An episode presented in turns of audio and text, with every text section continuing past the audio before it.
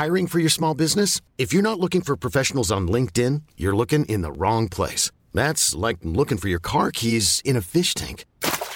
LinkedIn helps you hire professionals you can't find anywhere else, even those who aren't actively searching for a new job but might be open to the perfect role. In a given month, over 70% of LinkedIn users don't even visit other leading job sites. So start looking in the right place. With LinkedIn, you can hire professionals like a professional. Post your free job on linkedin.com slash achieve today.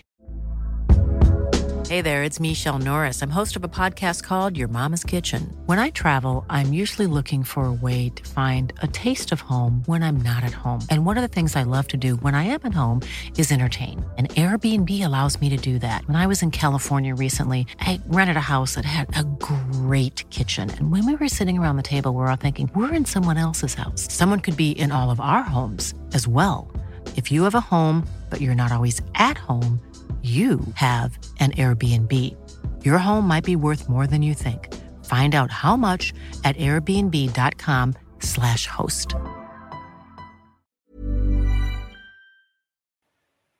Ladies and gentlemen, good evening and welcome to Online Darts, Monday, 8 pm. It is the live lounge with Phil Bars, Jack Garwood, and Lee Boyce. And I have been asked to remind you that it's a dart show tonight. I can't think why that is, but the trio are reunited. Good evening, gentlemen. Evening. I just want to say, Phil, I'm really, really proud of you for not upsetting anybody last week when I wasn't here. Who, me? What, Yes. what did I do? Didn't, have- didn't even have me here to keep you in check. Uh, Don't, don't worry, Jack. I I uh, t- I said well done to him uh, soon as we finished. I didn't want to do it on air because I thought there's still time while we're on air that he might say something just right at the end. So I did it as soon as we'd finished. Safer that way. um, how are we, boys? Backers, backers won tonight. No Monday weddings. Mind you, you weren't happy with the prices, though, were you, Gob? You got absolutely stung. Can't lie, we went to Wetherspoons for breakfast and we were loving it. Didn't have a pint though. I regret not now. Jesus, went for breakfast, fine. Popped into Tesco, whatever, sweet. Then the uh, the groom's dad and his brother, like, "Oh, come down, we'll have a couple of drinks here. Just make sure you're ready and early." Yeah, brilliant, great plan. Five pound fifty a pint. We were on gin. It was five pound a gin plus two ninety five for the tonic, and there was no double up price. We didn't realise that a drink was costing thirteen pound. Spoken like a true student. Not student, just normal person. Thirteen quid for a drink. Welcome to London prices, boys. Just It's in the middle of Nottingham. yeah, t- two weeks before we wasn't spending that money. We, two weeks before we wasn't spending that money in Blackpool. Me and Phil. Oh, you could, you, I wasn't spending that money in. Blackpool. I was there for two days and spent less than a little quid. Um, I got, I got a burger for a quid. I got a burger for a quid in Blackpool. No sign of that. Um, welcome along to the chat room. Uh, Adrian Tommy is in, of course. Juanita is in. Uh, Kieran, Alex, how are we doing? Big up Jim McEwen. Hope you are well, buddy. See you soon. Um, Frey is in. How we doing, Rose? Uh, Daniel is in. Matthew, how are we doing? Philip, oh, good mate. Thanks for joining us. James, uh, Lendl is in. Owen, Lee, uh, Callum Ritz is in. How you doing, mate? Hope you're feeling better. Um, see you're a bit hungover from the Newcastle game.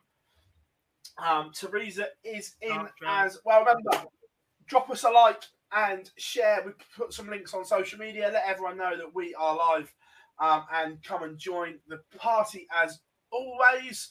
Um, lots to talk about, boys, and there's probably one big talking point which we'll grow into as the night goes on because it's topical. And I know, um, I know Philip, in the chat room, he, he was the one that um, we got all the names from.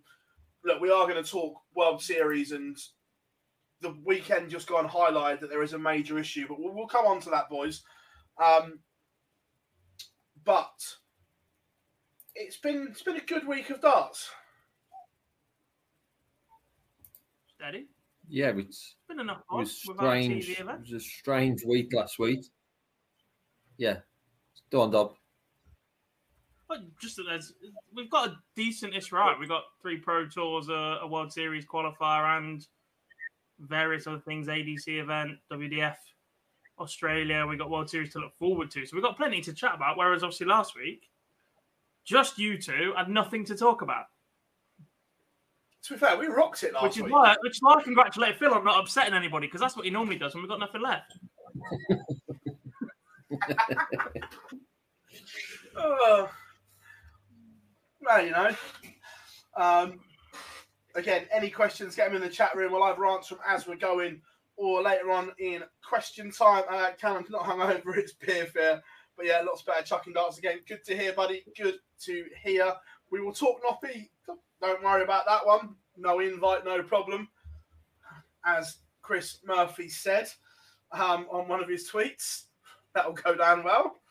Um, but we haven't got it up, but we'll two, we'll we'll gloss over the Euro Tour qualifiers. Some big names and some big movements. Steve Beaton qualifying for both is putting back into the World Championship spots for the first time this year, boys. He always finds a way. He's been one that we've been saying is primed, ready to lose his tour card for about the last three seasons now. He's been a little bit of a decline, but every time we say that, he goes on a little bit of a run. He produces some steady results and he clings on and sits around. I've never seen a man so comfortable in the mid 40s in the world at the end of the year. And you think, oh, next year he's defending a lot. He'll start dropping off. And then he'll have a six to eight week burst. And you're like, hang about. It's not title winning burst, but it's it's a cumulative burst. It's I'm not going to lose first round very often. I'm just going to go steady about my job, and it gets results. Yeah, uh, com- completely. Um, so we'll just run through the um, qualifiers for event 12, which is is that Jena? Is that the German one? Belgium, Belgium, ba- Belgium. Belgium. Yeah, yeah, Budapest, Bud- Bel- Budapest, then the one in Belgium, then Gib, isn't it? Um, Yeah. Cal says I miss Yeah. Gib. Yeah, look, Gib is the one that everyone wants to qualify for because it's the only one that you know is going to be nice, as in weather-wise, because of when it is. Yeah, there's going to be no bugger there watching you. Th- th- th- there is that. Um, so qualifiers for Belgium: uh, Martin Schindler, Jeff Smith. Huge result for him, and he's played some beautiful stuff recently. Um, really turned his form around since the World Cup when he was noticeably struggling. Uh, Danny Baggish, Boris Krcmar, Niels Zonneveld, Ross Smith, Rusty Jake, of course, Vincent qualifies. Uh, Adrian Lewis, Simon Whitlock with an unbelievable 112.73 average to Bagel Louis Williams, Gabriel Clemens, Keane Barry, Bradley Brooks, Alan Soutar, Andrew Gilding, Merv King, Steve Beaton, uh, Kevin Doets, Steve West, Ryan Meikle, Chris Dobey, Jamie Hughes, Matt Radis Rasma, Madars Razma, and Cameron Menzies. It's not a bad lineup, is it, that's come through that qualifier? Definitely No, it's seen worse.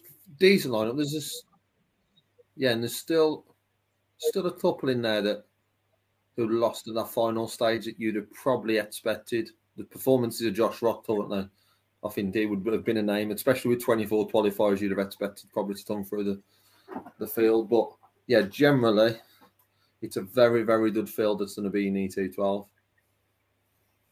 Yeah. Uh, ET13, the final one before the European Championships. And at least this time we've got a full quota. We're not going into that final event thinking off two events when seeds don't win games. That whole argument doesn't come up this year. But the ones going to Gibraltar, Martin Schindler, Steve Beaton, Adam Hunt. A man we haven't seen too much this year. Good that he's qualified. Um, Rowby-John, Ryan Joyce, William O'Connor, Daryl Gurney, uh, Mario Vandenbogaerde, John Henderson. I tell you what, Big John is doing everything possible to try and keep his card right now. We're seeing the 90 plus averages come back. Very encouraging for Hendo. Of course, Vincent does the double. It's just what he does. Again, you, you talk about someone being comfortable in the mid 40s. God, I've never seen someone so comfortable when he's perched somewhere between 16 and 25, 26. Just sits there, doesn't move. Vincent Solid. always causes always causes an issue for people. Um, Gabriel Clemens, Jason O, Jeff Smith does the double. Keane Barry does the double. Keegan Brown, we will talk more about him for sure because he has done sensational things over the last three days. Christoph Kciuk, Josh Rock, Richie Edhouse, Rusty Jake, Ryan Meikle, Chris Dobey, and Jim Williams are all going to Gibraltar, boys.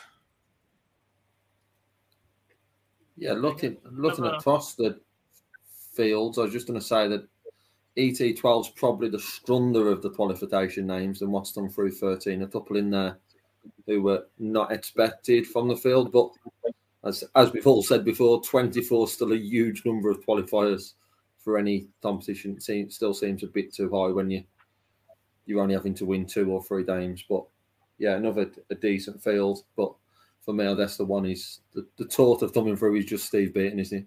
Probably other than the seniors fans, everyone else is happy that he's uh he's performing like he has done this week and gave himself a very good chance of uh or gave himself a better chance of keeping his tort out. Yeah, absolutely. Um, so I yeah, guess we'll on the other end of the good spectrum, there is a worry that James Wade failed to make it through either of those two fields. As, as one of the big names to miss out, not a seed, has fallen out of that top 16. Currently 22nd on the European Tour Order of Merit, 14 and a half grand. The players below him are qualified for these events Vincent, Gilding, D'Souza, Dobey, Clemens, Whitlock's well outside but can chase in there. Eddie Lewis. That's a concern for Wadey. He Yeah, has not been the same player since he spent that time in hospital in Germany. Is he? No, is he in? Um, is he in Budapest? Not sure, I don't think so. So he's not in another one there between the end. I don't Not think a nice place to be at all. If he's not in any of those, obviously, if he's got one more shot, then you know he can produce down to the back end of that. But if he's not got another shot, he's in real danger. Only being four and a half off that European Championship race. Does that highlight though the issue with so many different rankings? Because surely the number five in the world has earned the right to be in things. Um, I, like says, I know we've spoke about before. I feel like the, the rankings for the European Championship, the Euro tours individually, there should be more people who automatically qualify from previous successes. Maybe that being on the Euro tour, but the fact that we have so many come through a qualification each time, yes, it allows um, different names to come through the field, but we probably should see a bigger ranking of people who automatically qualify instead of it just being the 16. Um, no, he's not in Budapest. Just checked. he's not Yeah, in so- the 10 either. Well, he's not, he didn't qualify for 10. Is he still a seed for 10 and then drops off? I'm not sure.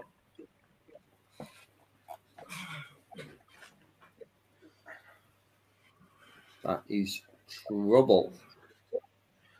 Yes, the machine, the former European champion, may be stuck on the grid, boys. Um, but we are going to go straight to. Yeah, we're not going to go through every game. We're sort of like going away from that. But Players Championship 22, Nathan Aspinall, boys, returns to the winning circle. And there's been signs that this has been coming more and more from Nathan Aspinall. I've still got concerns, and we'll talk about that in a minute. But we'll, we'll, we'll do the positive first of all and, and the winning bit. Great to see Aspinall winning again.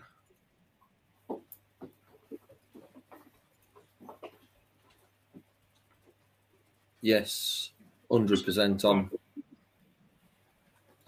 Sorry, mate. Um, yeah, it's good to see. I think there was there were signs in in Blackpool that we were seeing him more to himself. There was still obviously the the stopping and the gripping at some points, but generally his performance throughout was very good. Obviously, he he lost out by a couple of leads in Blackpool, but generally his performances have got better and better. And with the field being reduced slightly, it allowed an opportunity for someone like Nathan to come through the field and Uh, not just on Tuesday, but generally it was a good week for the Asp, and it's just getting back to winning ways, and it's getting back to winning ways. In sometimes we've not these high averages, but actually the strappy games him coming through because we've saw him do that before. Um, we've saw him strap, and he, he, he can do that. So it was a it was a good day for Nathan to come through, as it was for Ratajski up until the final. Uh, yeah, look, it's great to see the Polish Eagle back playing well, going playing consistent as well. There, there, were question marks around him for for a lot of this year, but he seems to have answered a lot of them. He has. Um,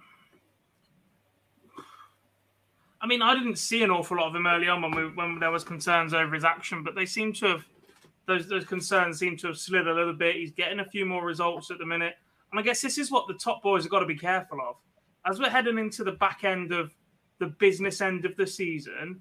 If you're going to give players like Nathan Aspinall, players like Christoph Ratajski, the opportunity to go and rediscover winning form, winning a pro tour, and feeling comfortable on there, and look, winning becomes a habit. If you're going to allow these guys to go and have these opportunities about you there and let them get back to strength, a bit like what we said with Michael Van Gerwen, if you allow him to get back to winning ways, it, things will just start to click for him. And you can't afford to give players of the quality, and Nathan Aspinall and Christoph Ratajski, the opportunities to go and pick up Pro Tours, build their confidence even more. Because when they do step up there, these are two players that aren't going to give up. They're, not going to give you anything easy. They don't falter very often.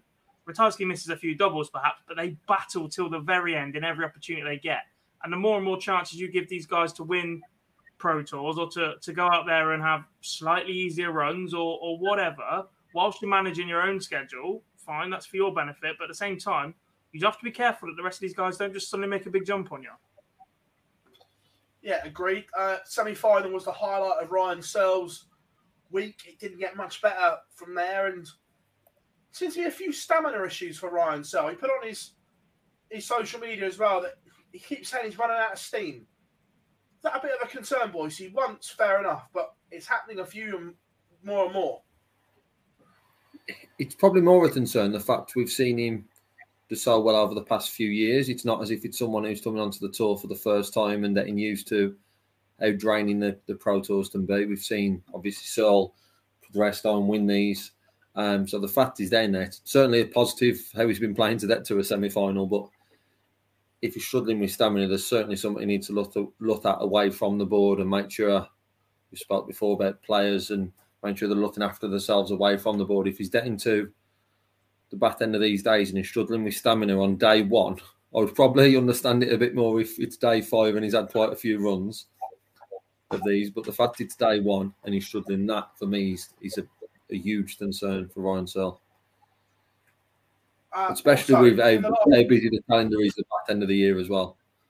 The calendar's obviously yeah. stacked from September onwards, really, for players in Searle's position. So needs to work on that over the next month. I've gone this way round for a reason as well, because we're just going to pop into the last 64, even though it's not on your screen. Josh Rock 6 1 win over Brendan Dolan, averaging 121.88. He missed a couple of darts at a double as well in this. He wasn't perfect. It could have been absolutely insane. Has he developed, Gob? Clearly not, already broke the world record.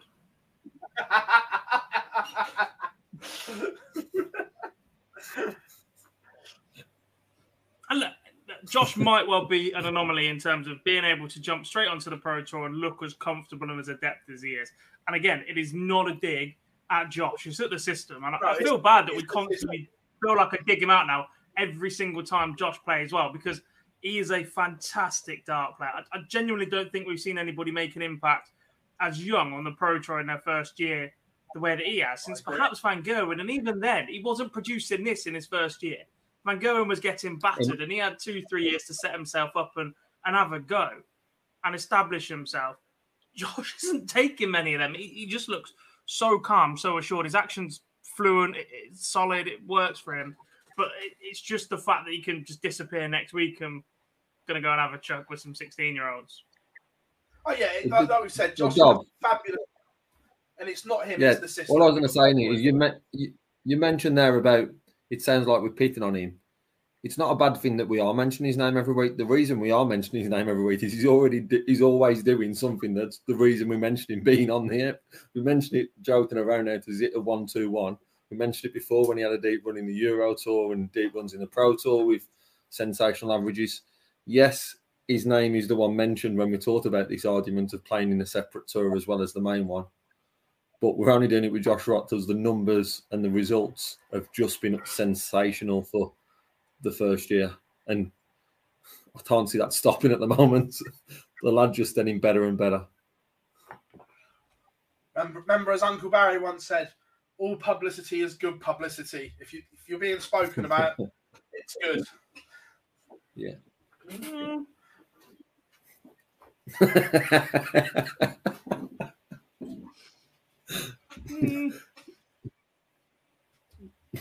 Smack off.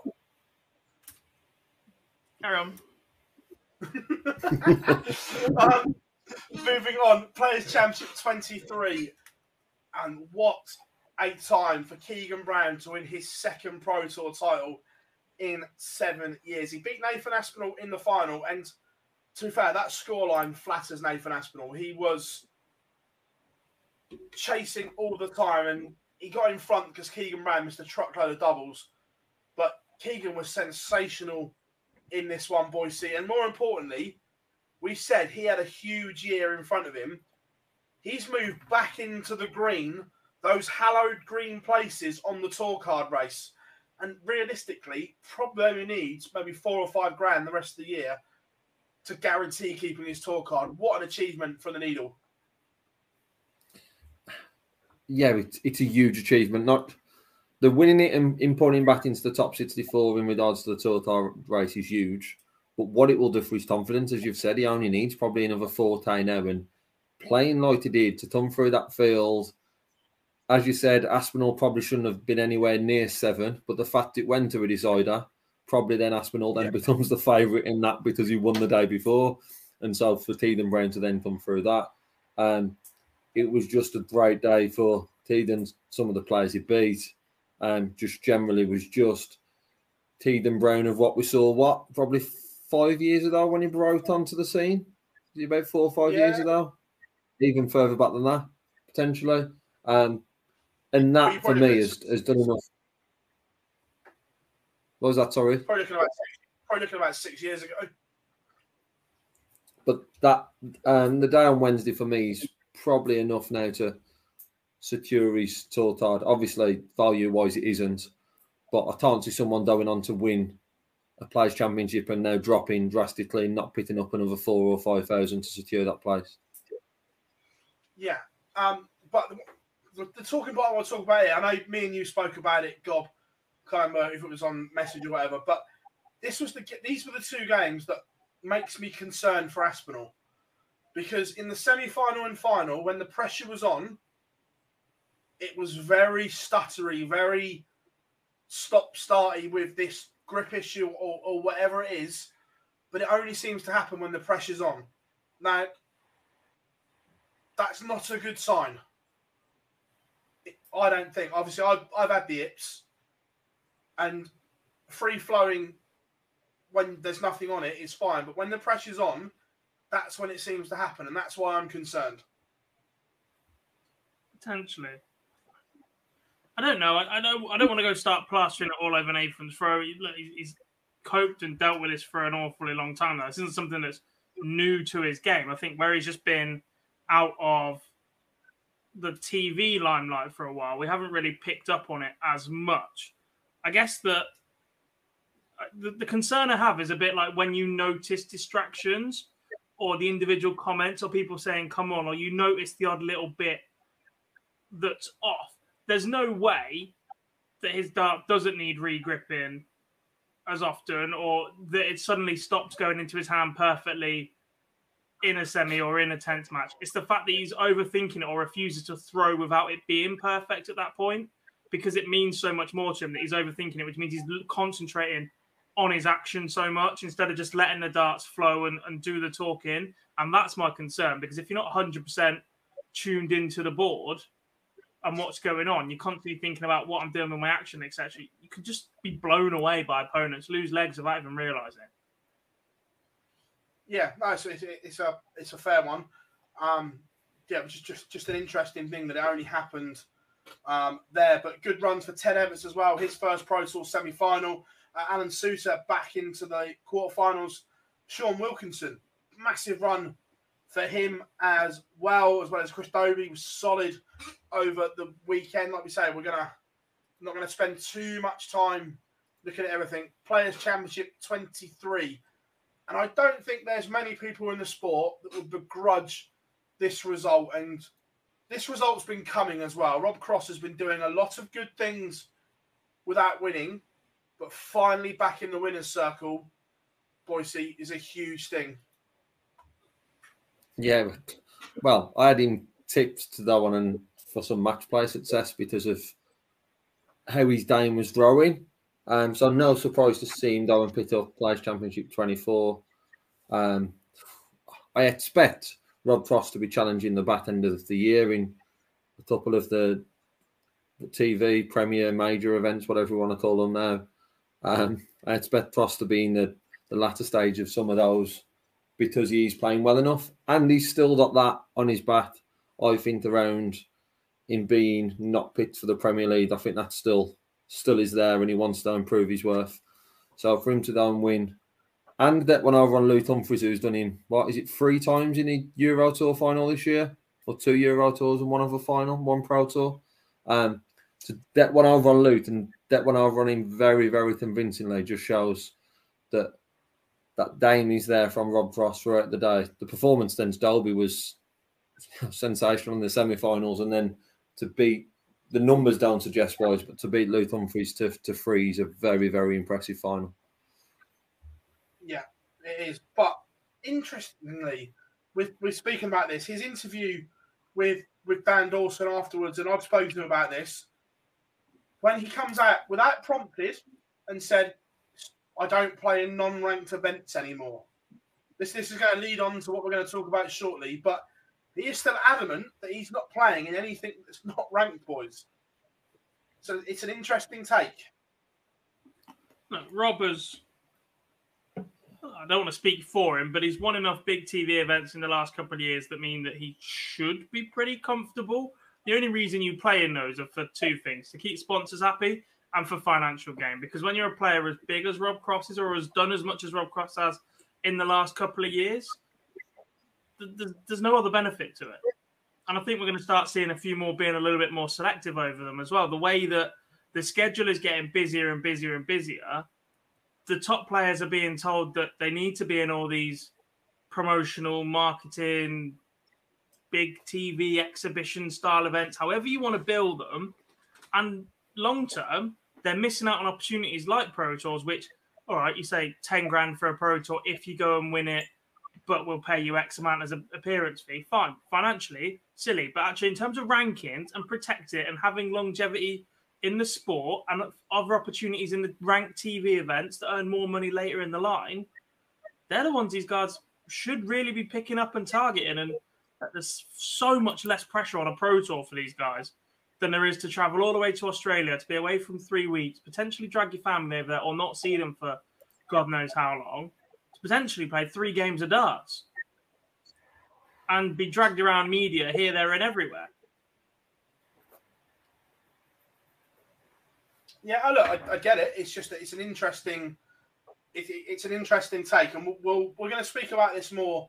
We'll, we'll, we'll put this up um, first of all. Uh, just find it. Um, but obviously, from there we've got the World Series qualifier. We'll we'll touch on the the qualifiers first and then we'll go into it. So, the World Series qualifier qualified Matt Campbell, Devon Petersen, uh, Ryan Joyce, Jamie Hughes, Danny Noppert, Vincent van Dave Chisnall, and Danny Baggish. That in terms of audience for a World Series, that's quite a good blend. Yeah, yeah, I agree. It is, it is a good blend in regards to your obviously nationalities. Um, I guess the question marks would be there's a few, quite a few players there who have not really found great form this year, and that is probably the concern going into the World Series is the quality of the, the qualifiers more than the blend of the World Series events. Because when you put this up and you add the countries to it, it looks great as a advertising marketing piece. When you looked at it in performance and quality wise, there's certain names on there who haven't performed. I'm not saying they're not going to and turn up to a World Series, and something like this might has turned people's season and stuff like that. That could well happen, but there's it, it isn't just one name that we're talking about here. It's probably around, probably about four. Who I'd be talking about who haven't performed to the standard we've seen before, and and now in that World Series event. I'd, I'd go further. But fair play to them I'm today. not, I'm not. I'm not being disrespectful here, but I think they are better players than what we've seen. I.e., Matt Campbell hasn't produced the form that we've seen since the World Cup on TV when we've seen him recently. Devon is literally up and down like an absolute yo-yo. It's all or nothing. Like that, he's averaged 94, but the day before on the Pro Tour, he was averaging 77 for a lot of the game. Just Oh, that's no prob- Phil, probably the flip of it is if you flipped it round and the people who lost Uh, in that last 16 had gone through, there's probably more players there who are probably in that little bit more of form than what there is I- on the people who've actually qualified. And that I says a lot I about the, the qualifiers who've come through. But if, if you look at it, Ry- Ryan Joyce again, you never know what you're going to get. There's a good game, but there's a stinker on TV in there that, that we've seen. We've seen him not miss double 16 one game and then rock up 24 hours later and not look like hitting it. Jamie Hughes, the, the same. We've seen on the floor, Jamie is a fabulous player, but on the TV, he's found ways to lose games that only he knows how. Noppy is Mr. Consistent at the moment, and we talked about him being overlooked last week. So it was brilliant that he's gone and qualified. Vincent, again, is steady enough on TV. When he loses, it's not horrifically. Chisnell, again, he's he's one that is solid enough on TV till you get to a quarter final stage. And then again, Baggish, we've seen him play very well, and then we've also seen him have a stinker. Yeah.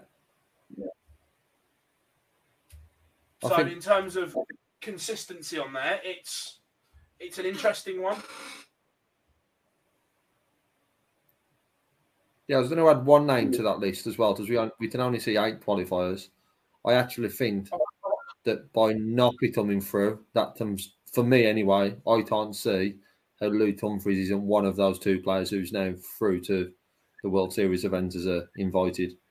If someone goes on and wins it who's not been invited, is the only reason that Luke Humphries doesn't then invited to the World Series for me. Does not be would have been the the first one, and then Humphries second in my eyes. Now Humphries moves to first with Noppy's qualification. Right. Let's go into it then, because here's a slight issue with that. So Luke Humphries chose not to enter the qualifier, and for a, and for a very good reason. Um, his um, partner is expecting their child around that time, um, and he said, "Look, I didn't want to take, I didn't want to qualify, take a place up, and then not be able to go," which I, I fully get and respect. But what message, Gob, does that send out if the PDC then select him? This, this isn't about Luke or his talent because he's absolutely flipping amazing. But what message does that send out? Them selecting someone that chose not to try and qualify. To use your words against you, they don't care. They'll do what they want. I, And he's I more marketable. I I don't agree with it either, but well, I'd have more of an issue with them selecting somebody that did go to the qualifier, fails to get through, and then gets an invite later. I think everybody that's lost in the qualifier now, no chance. Should not be getting an invite. You've had your chance now to qualify. That's why I thought these two spots were so dubious. And the timing of it being after the event, I, I just didn't like it. Right, I said it before the event. I'll say it now. I don't like the manipulation that they still hold the aces to put two players in that they think are more commercially viable than anybody else. You've got your big names.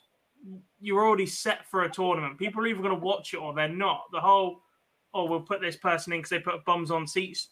I just don't believe that anymore. People watch the sport. Bums on seats are for exhibitions, not for PDC events on TV.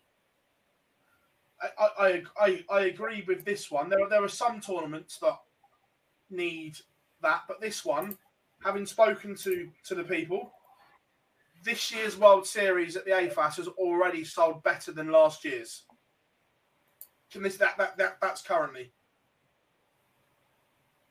And and do the PDC honestly believe, with the names that are already in it, that these two names add to the field, and once they're no disrespect for the two of the ad, are going to increase those ticket sales? Because I don't look at a player outside of who's already been picked, think it's going to add bums on seats. No, I think I can't believe I'm going to say this.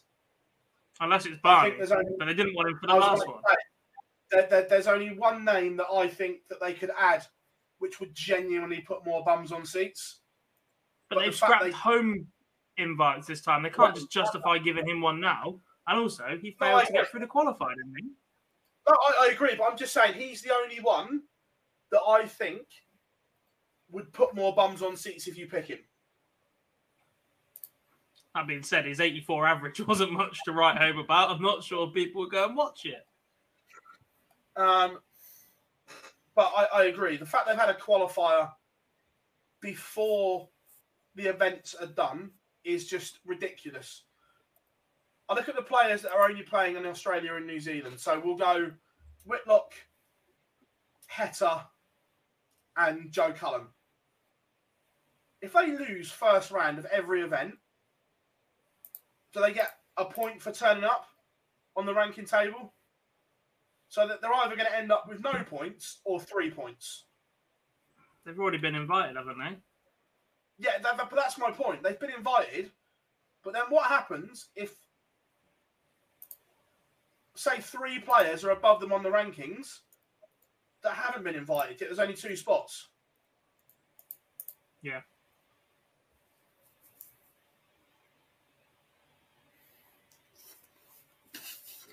Honestly, no. said, yeah, three.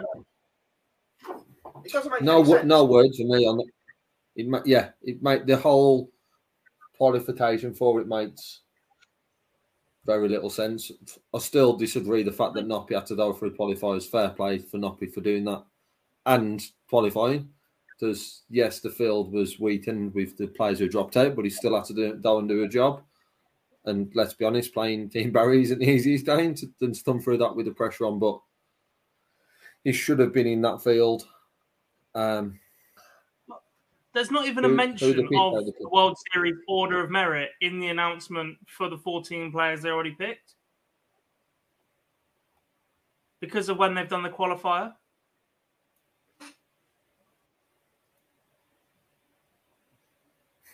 Yeah. This is what I mean. It just doesn't make any sense.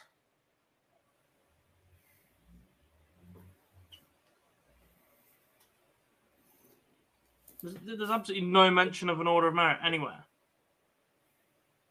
And you think in There has to- previous years gone by, Kyle, Corey, Damon have all qualified via Order of Merit because they've done well down under.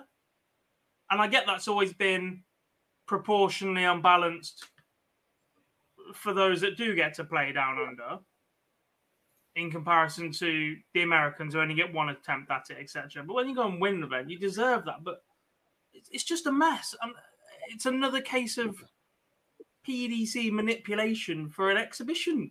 I'm just fed up with it. I'm guessing. Well, there has to be an order of merit at some point because of you've got 24 players, so eight of which are going to have to have a buy into round two. How Yes. they're agreeing on them, mate, is a is a different thing. Well, yeah. Well, no, there, there- there is because you think Michael Smith was seeded one for Copenhagen after he won in America. Yeah, but for the finals, they've literally just announced 14 players. They haven't gone, it's made up of X amount from the order of merit, which is this. this and this. They've just gone, here's 14 invites. There's eight tour card qualifiers, which I still think is madness for this. And two places to be confirmed. Which you'd hazard a guess would be the next top two from the order of merit as yet unqualified. But I don't want to say that in case they don't pull in commercially. Or if Gordon Mathers wins in Townsville and Ben Robb wins in Auckland or Hamilton, wherever it is. Yeah. Well, the, the next two on the Torrent order of merit would be Jose and Rob Cross, which, let's be honest, Cross- Jose hasn't done Cross- enough to deserve a place in there, and Rob Cross is saying he doesn't want to play in non-ranting events. So, It just makes no sense. But going back to the original point as well, the World Series final, right? This is the list of players for whatever reason, and that, that, that each player has different circumstances and there are different reasons. But when then, when this list of players choose not to qualify for a televised tournament, there's an issue.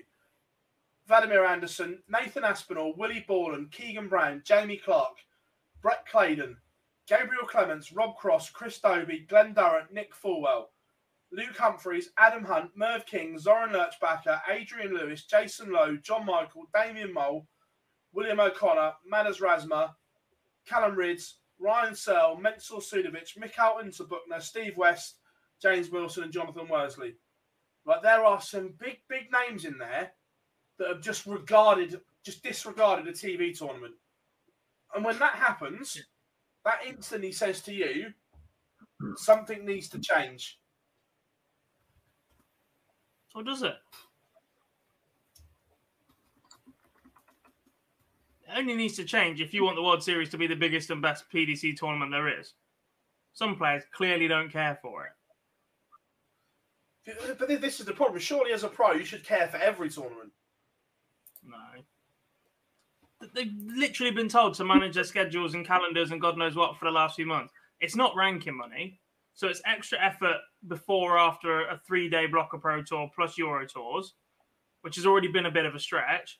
To spend more time out of the country for a large portion of those players. There wasn't many Dutch players that didn't choose to try and qualify in that list.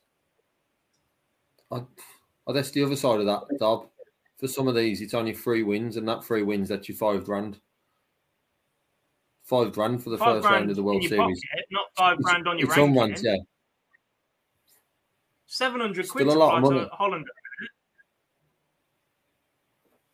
Yeah, that's a minimum of five grand. Yeah.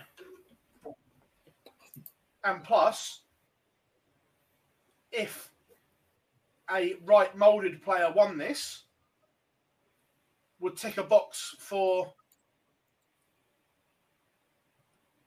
a selection. You're not getting in the Premier. League off the back of winning the World Series. You're just not. There are a few players, if they won this, they would use, like they did with Barney, they've won a TV title line. Yeah, and Danny Noppert won one, far more important, and then went deep at the match play as well. I'm not saying he didn't, but you know how it works. You just stated it for what it for what they're manipulating. Like they did with Barney, there are certain players that if they won this, they would manipulate it again. There's only there was only two players in that entire list I can think of. Yeah, I'm, we're, we're probably thinking of the same one. Maybe three.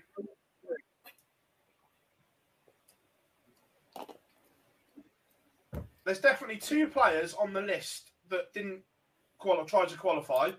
If they won it, I believe it would be manipulated like it was Barney, because they tick all the boxes. You going three? Yeah. Yeah, I am as well. Maybe a fourth. Maybe just. But it's a rogue fourth.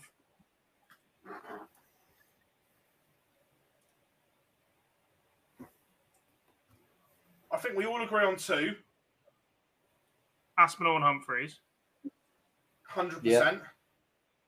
Lewis, Eddie Lewis. Yeah, Lewis back winning a TV tournament is big. And the only other one, because he's German and that market is Clemens. yeah, no, I, I, I agree. Yeah, no, yeah, the, the Clemens one's a good shot. But if certainly the I'm, top I'm not two, convinced on that one. certainly the top two, they tick every box that Yeah. they love, that the people we love.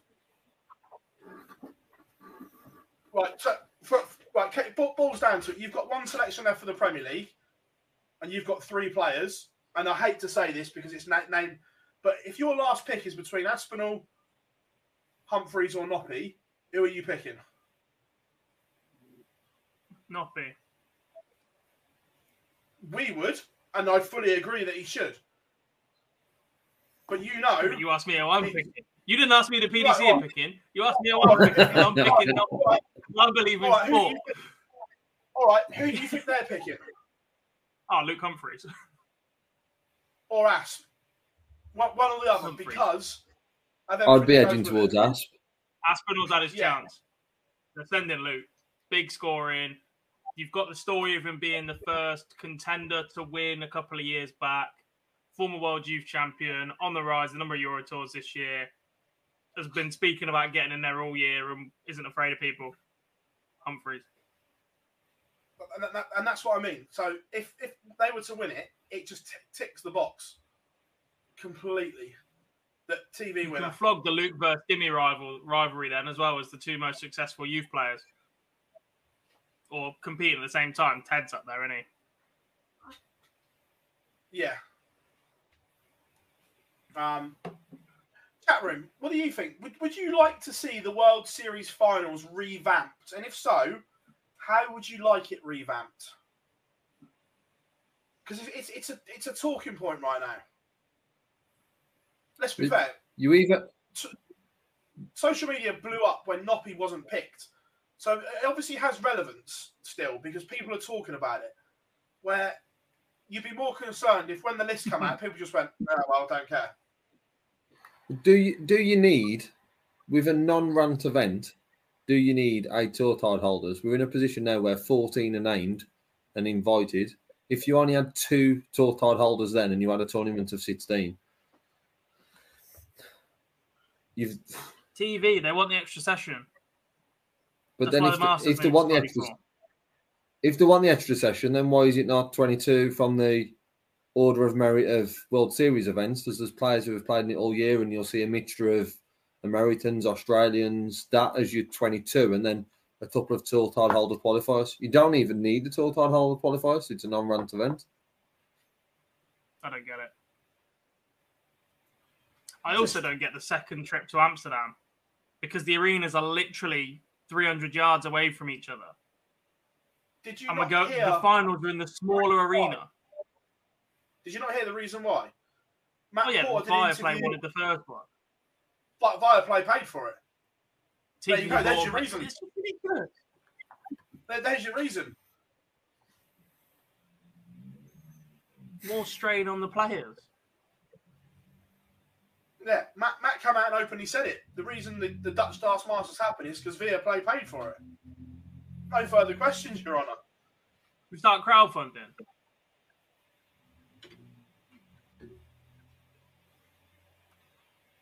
Right, We can have our own. I'm just trying to find it now. Johnny Clayton obviously won the World Series of Darts finals last year, didn't he? Yes. Yeah. He didn't play in a World Series event, did he? Well, he's never played in a World He Series must have event. played in one.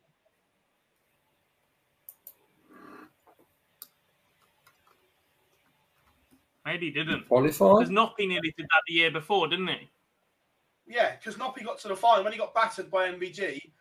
Because we were all laughing that even like this way, potentially, you could have someone win the World Series final that has never played in the World Series event. Yeah. So, for me, would it not make more sense that you scrap the tour, qual- tour card qualifier altogether, and the World Series finals can only be played by people that have played in the World Series event? Yes, that's a little bit more discriminatory than they already do by picking people to play in it. I don't know. Just a bit. As a, as a tool to push the PDC, I think it's decent. But the finals and whatever else, I'm just not sure. Do we need the finals? yeah, I, I agree. The, the, individual event I really like, and like you say, I fully support the individual events because I think they are completely relevant for growing the sport in, in different territories around the world. It, it's the finals that is causing the issue because it just seems pointless. in a year where we've already been to Amsterdam, yeah, completely agree. And then more dubious selection for the finals. You've already got the fact that the rest of the World Series is massively disproportionately weighted because look, as good as the trip down under is, and you look at the players that have achieved success through it in the past and the players it's produced, and the fact that logistically it doesn't make sense to go down there just for one event. So you, you do make the most of it, two in Australia, one in New Zealand, etc. But then any order of merit is immediately skewed by Oceania than it is anywhere else. And it's just, I don't know. And the Premier League's still too long. You're already bored of exhibitions by now.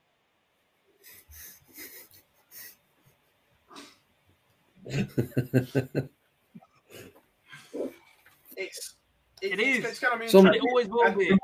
There's a reason that no format so far has worked, and everyone keeps getting bored and going, "Oh, it's gone a bit stale," or "We've seen this." It's too long. I don't care how much money it makes in those extra six weeks. Ten weeks is perfect. Some people sometimes would think, some people sometimes would think you're forced to like dart stop. I don't know why, but some people would definitely think that, mate. Um, Someone's actually got a gun to my head, the other side of this curtain. to, to be fair, the interview that's on our YouTube channel with Barry, we've got a clip coming up in a second. But he also speaks about in there about ranking events taking the place of these World Series events in territories. If that's a long-term aim, then fine. But then the players start getting involved. Until then, they're just performing monkeys, aren't they?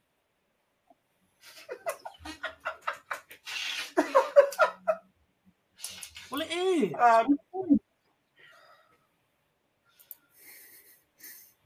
right, we're gonna we're, we're- gonna play play the buzzer clip.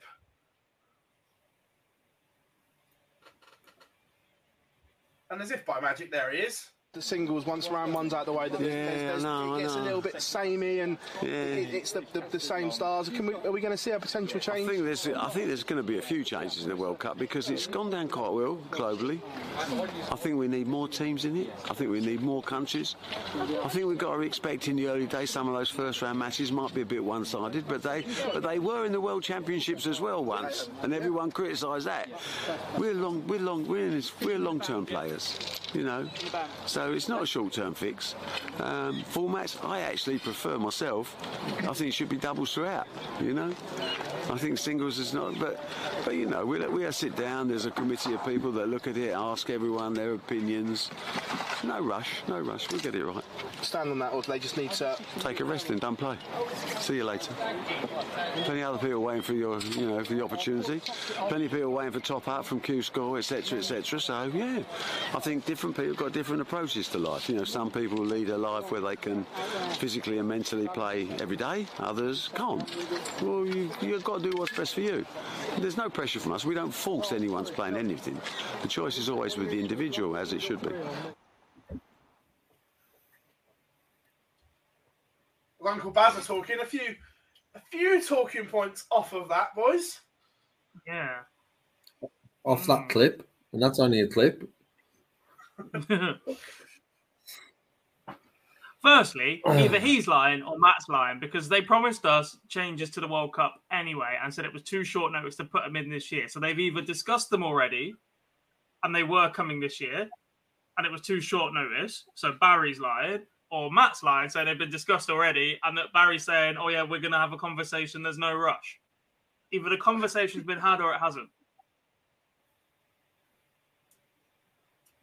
It was interesting the way he, I he know. was he wanted, he wanted pairs all the way through, and then realised what he'd said almost. It's the first time I've ever heard him say that. And normally he's always been, no, no, we like the format, we like this, we like that, fine. And I think that's a, where a bit more that the PDC are taking over with their own broadcasts and saying, don't care if you don't want a pairs tournament, that's what we're offering. And Yeah, to be honest, I'm not I'm not opposed to more countries. if we do our doubles only.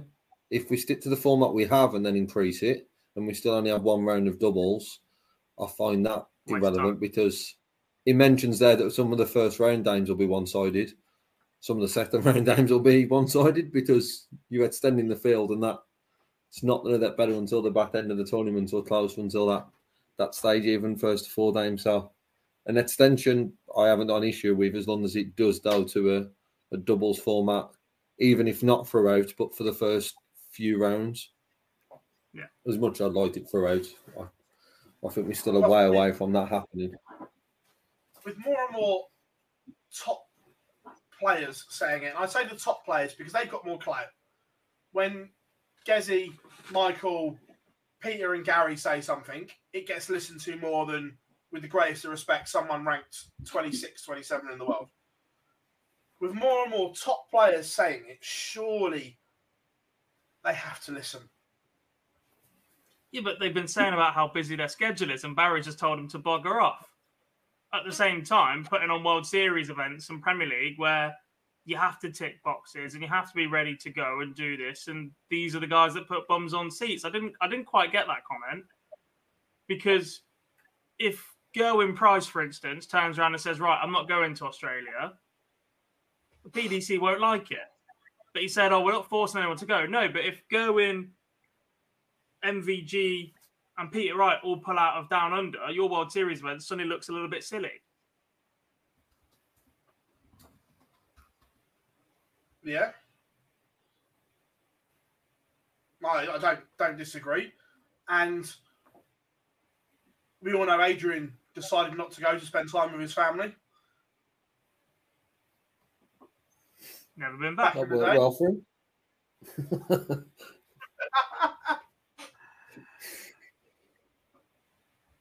Um, the, the the other issue as well with with the World Series is obviously they've been sold to broadcasters as well, so there are obviously broadcast demands that have to be met as well.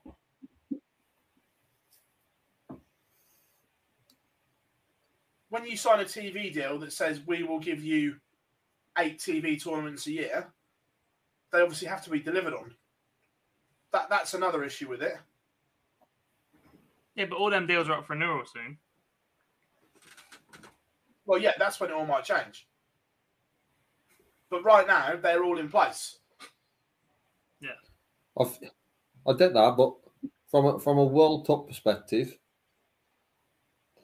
for the fans who got involved in sharing their opinion 12 months ago when the World Cup had ended and that came out, and we was all talking about it then, something then that happen on the back of that, or let's be honest, them coming out, which they have done since for different events, them coming out in the future, if we start seeing no change and it is dictated by the TV, then people will just see them as not relevant and lose that interest because their opinion doesn't matter. And as much as it is decided by the TV and PDC on certain things, fans and people who don't on like to think that they've got a certain opinion and like to express that, and some change will happen.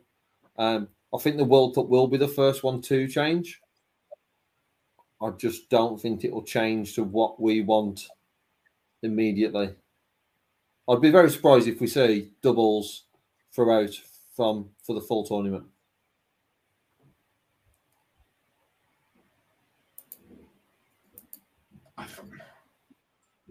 I just think that It's if they, inevitable. You have to. I think- there's just too many events on the calendar that are non-ranked that the players are starting to not care about. The one they're starting to rally behind and want to play pairs in all the way is the World Cup. Give it them. Go and be unique because other than that, like you said, the back end of that tournament just becomes a little bit done everywhere else. We're saying we want more different formats to stop darts going stale. The one opportunity you've got it, and you're like, oh yeah, but we only use it as a tiebreaker. Silly.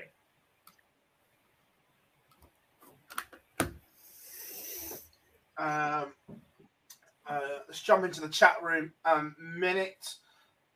Um, Philip says, I just moved on me at the same time. Uh, Philip says, I actually adore the opening session of the World Series events, but gets a bit boring from the quarterfinals. Yeah, because normally it's the same, the same players. At the quarterfinals. You're cheering for an upset, and you? You're cheering and hoping for an upset and seeing how close the guys that don't normally get to do it week in, week out can go. And that's a bigger story and that's a bigger selling point than watching Michael Van Gerwen play against Gerwyn Price in the semi finals for the 15th time this year because they met 12 times in the Premier League this year. Yeah. Agreed. Which is too long. Uh, uh, Juanita, says, um, I have an issue dishing out the World Series. Um, you're in the UK, so you get lots of darts. Some countries don't. Uh, so the World Series about growth in the country. Uh, it's successful. I agree. Yeah, it, it is. Um, but unfortunately, the, the TV deals in the UK prop them up as well. Because UK TV rights are worth ridiculous amount of money. I'm not saying it's right, but that they do.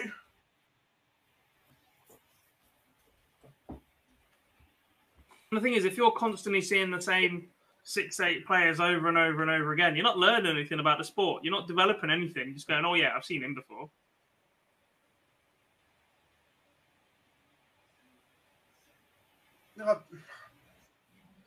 But to, to be fair, look, we, we, we've got a good Aussie contingent in our chat room.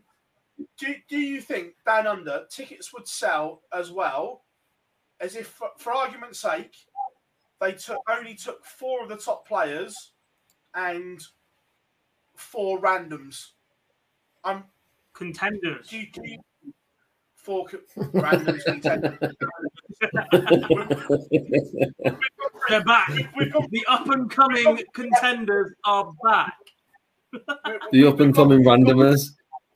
We've gone through the repertoire, but, but genuinely, down under, do you think tickets would sell as well if you were only getting four top players and not eight?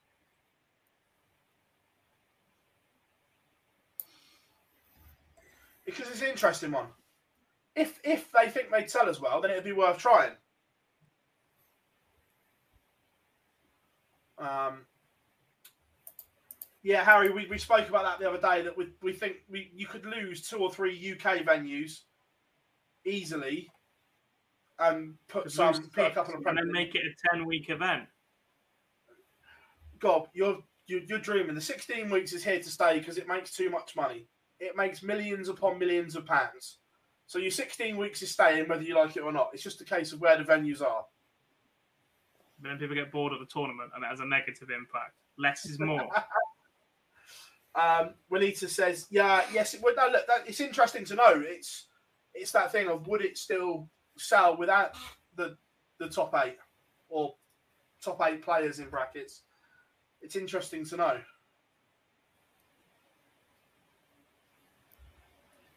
Um, it just how they, how they would pick those is then more difficult because I don't think you could have your top four in the world. If they wanted to, three of the four would go on everyone. Yeah, that's what I mean. But if one of them dropped out, as we've seen this year, if one of them dropped, if one of them dropped out into fifth, and then it's um, are they then picking the top four, as they are at the minute, PDC representatives instead of the top four in the world? If you only had four, it'd be very hard.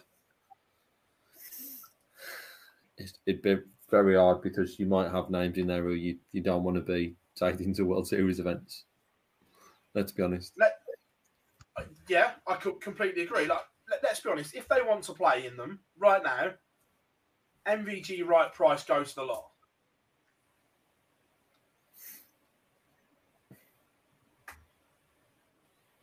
I'm fine. Yeah. This year, next yeah. year, obviously it's different, but this year is the, obviously the year she was promised from 2020. So next year, I'm not sure that stacks up. But TV one. Let's go. I think Agreed. I think Fallon's in every Fallon's in every event next year. Fallon's first name on the team sheet. She'll certainly be in America because I've never seen anything like it. If, Honestly, if that's American, what happens in America, it'll be the same everywhere the else. Yeah. The the, the, American media, when we- we were there in Ma- at Madison Square Garden on the media day, and you had MVG, Price, Wright, Anderson, all world champions, and not one of the American media wanted to speak to them. Honestly, it was it was mental. The, the, the, the media line for Fallon in America was unreal. I, I think she'd No, been that on on with Dobbs. She'd been that for. Commercially, 100%. But what's the World Series? That word exactly. Oh yeah, but I'm not sure what commercially she's like down under. I've only seen it in America. That's what I'm saying. I've, I've only seen it firsthand there. I guess we'll know shortly when we see all the stuff coming out. Yeah.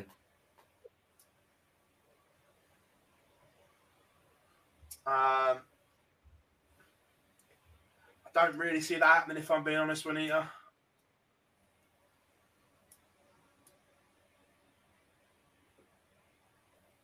She's in everything. The only She's one- marketable.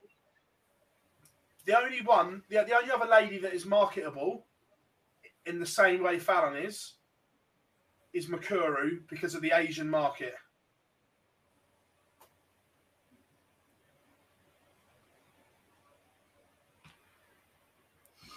Yes. Um, right, we're, we're going to stay down under. I've got to get me, me right ones. Um, We've got draws yet. No, we haven't. Or we hadn't at the time. Live, live from a Burger King very, very soon.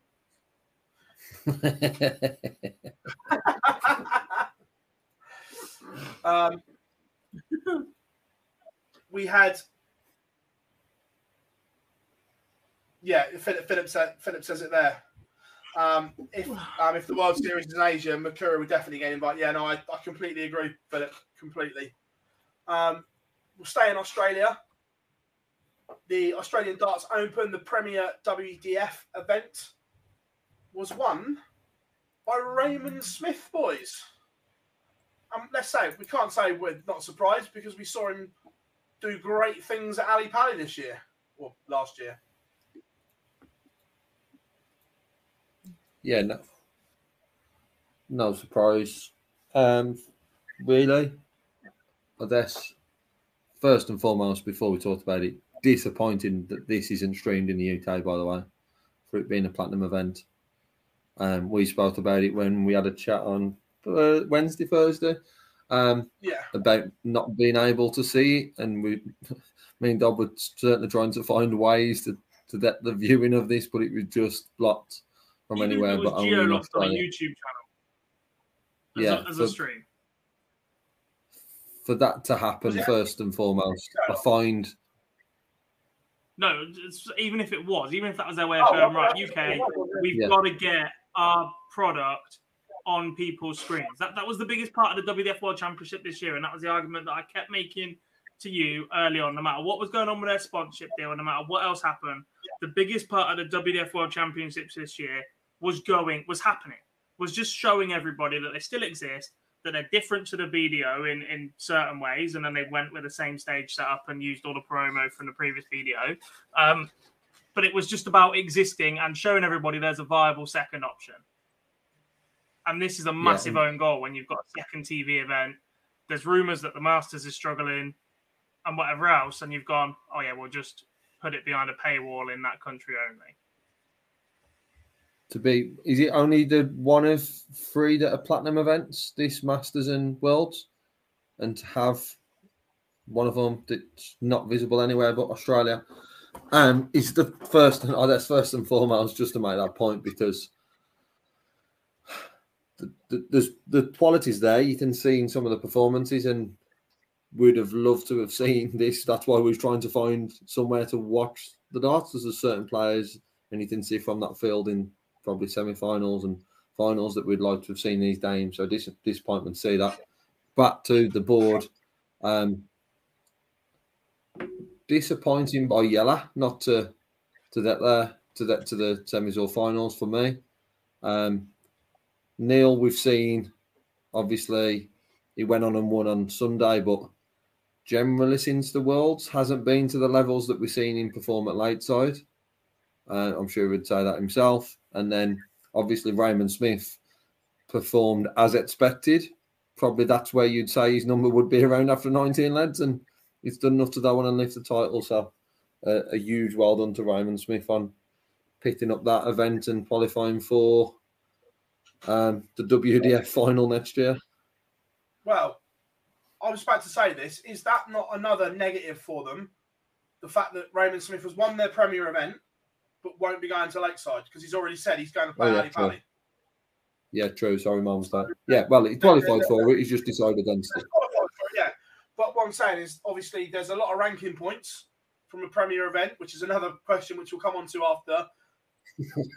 gone, out system, gone out the system, and the fact that one of their premium winners won't be at the tournament. That, that that's not not a great look. It's not ideal. Definitely not ideal. It's just as not as ideal as your world number one pulling out of this event and then playing in another WDF sanctioned event at the same time. That that certainly doesn't look very good. Um, it's just a little bit of a mess right now. There's not a great deal of communication coming and, and statements and comments or anything happening. And look, sometimes if there is no news, then that's the best way to go about it, whatever. But it's just getting that little bit closer to the next event, the next one that shows that they're still viable. When you've got organizations like the ADC continuing to grow, their event looked fantastic over this weekend. The result system they use, uh, Darts Atlas, looks pretty good. Um, they've got lots on social media, clips, interviews, results, updates, whatever. They're going to continue to grow. They've got options later in the year. There's no way that they just set a, as a tour that's based in Manchester. The people behind it are far more ambitious than that. So at the minute, it's just there doesn't seem to be anything going right for the WDF again. All at the minute, they put on what should have been a fantastic event. They invited the, the biggest names they had available to them in the sport. A lot of them passed the opportunity up, and then it was only broadcast in Australia, and, and, and that sort of hurts them a little bit. Yeah, agreed. And we'll, we'll touch on the other bits in a minute, but we'll go to the ladies because it was a damn good final. Uh, Bo Greaves beating Mikuru Suzuki in a high class final. And this was arguably one of the best games of the, the tournament, men and women's.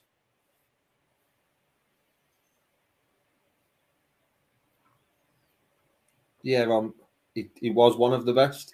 Uh, Bo performing similar to what she did in the World Championship numbers wise, but we we now know what what Bo can do when she's even getting to Lundays or back end of tournaments and how she can perform. She's coming up here against Maturaru. We're still unsure on in regards to she doesn't with a women's series. We've seen her not playing all the events or travel over late and all that sort of stuff. So Bo would have probably been favourite coming into this just because how Bo has performed and how many tournaments she's won in the worlds, and that is full credit to Bo Greaves. But a very very high performing final. Um, followed followed this one as I did the other one, but for me, many congratulations to Bo who continues to to perform and without going into the debate, I really hope she's playing in the women's series event either at the end of this month because that then is the true test for me of where she is. Yes, she can go on and win these and go on and win the world championship, but to compete against these, and I don't want to go into arguments about what titles better than others, but to compete against the women on the women's series day in, day out, four events, that for me would be a true test of the level of Bo Greaves' game on a consistent basis, not just a tournament that actually consistently weekend after weekend or 24 events. So hopefully she'll make that step. And that's not saying that she's don't move away from the WDF because she's world champion, but that's testing herself against all the other players who have decided that the PDC is their major event. So hopefully we'll see that switch. If she rocks up at the next block, averaging that, which is over, by the way, nine legs and 13 legs there instead of the maximum you play in the majority of the rounds is seven, she'll be in the quarterfinals, semi finals without even thinking about it every single time. A hundred- Agreed. There is only a Um, I handful of women that play on the women's series or in the women's darts that, that are able of reaching that level. Anyway, not even consistently, just able of reaching it as their top level game. And she's just rocking it up like it's like it's a casual chuck most of the time. I suppose the surprise But here that's- is that Lisa didn't make the latter stages. Yeah. Just She beat just by on that, Nicole. Lisa was beaten by Natalia 4 2. Averaging 84 to Nicole's 86, which is once then is a very high quality game. Um, I, I can't say I've ever seen Just- Nicole play, but there was a lot of talk about her on social media about how talented she is. And along with Tori Kewish, we've seen her success of Corrine Hammond a couple of years ago. Perhaps hasn't backed it up to a level we expected the last couple of years. There does seem to be a bigger pool of future prospects coming from Australia for the women's side of the game than it does men's right now. Yeah. oh, Phil, on the on the disappointment, I'd add to that the performances of Thursday. Thursday didn't average over 17 or two games, and we know that obviously she's done perform better to Yeah. better than that. And with the draw that she had, coming up with then two unknown quantities from from my knowledge anyway of the Australian players to perform as she did would be would be disappointing from from Thursday. Right. We'll address it because it was big on social media. I know Gob was getting involved with the, the, the chat around this. Jim was talking about it in there uh, as well. Getting ranking points just for turning up doesn't really go well when it was invitational as well. the, the fact that it's been billed as an as a as an open is is the ridiculous point for me. It, it clearly was an invitational. The, the number of players that were there from the WDF rankings was capped at eight players, and they went down the rankings when an awful lot of those players couldn't play. So it clearly wasn't an open. It, it effectively was an invitation. Whether you had an open side of it or a qualifying process to it the other side, the fact that some of the players there weren't there because they paid their entry and just turned up. They were paid. They were there because they're ranked in a position in the world and, and awarded that. It's an invitational. It's not an open at all. Well, it has to Points be for just Lisa turning up in that Inside. situation is a little bit. Lisa's the odd. Lisa's the one because Lisa hasn't played WDF and was there. So I know we're looking from about, so both she the men's wouldn't- and the wouldn't women's. have played WDF two and a bit years. Yeah. So it has to be an invitational. Yeah. Clearly.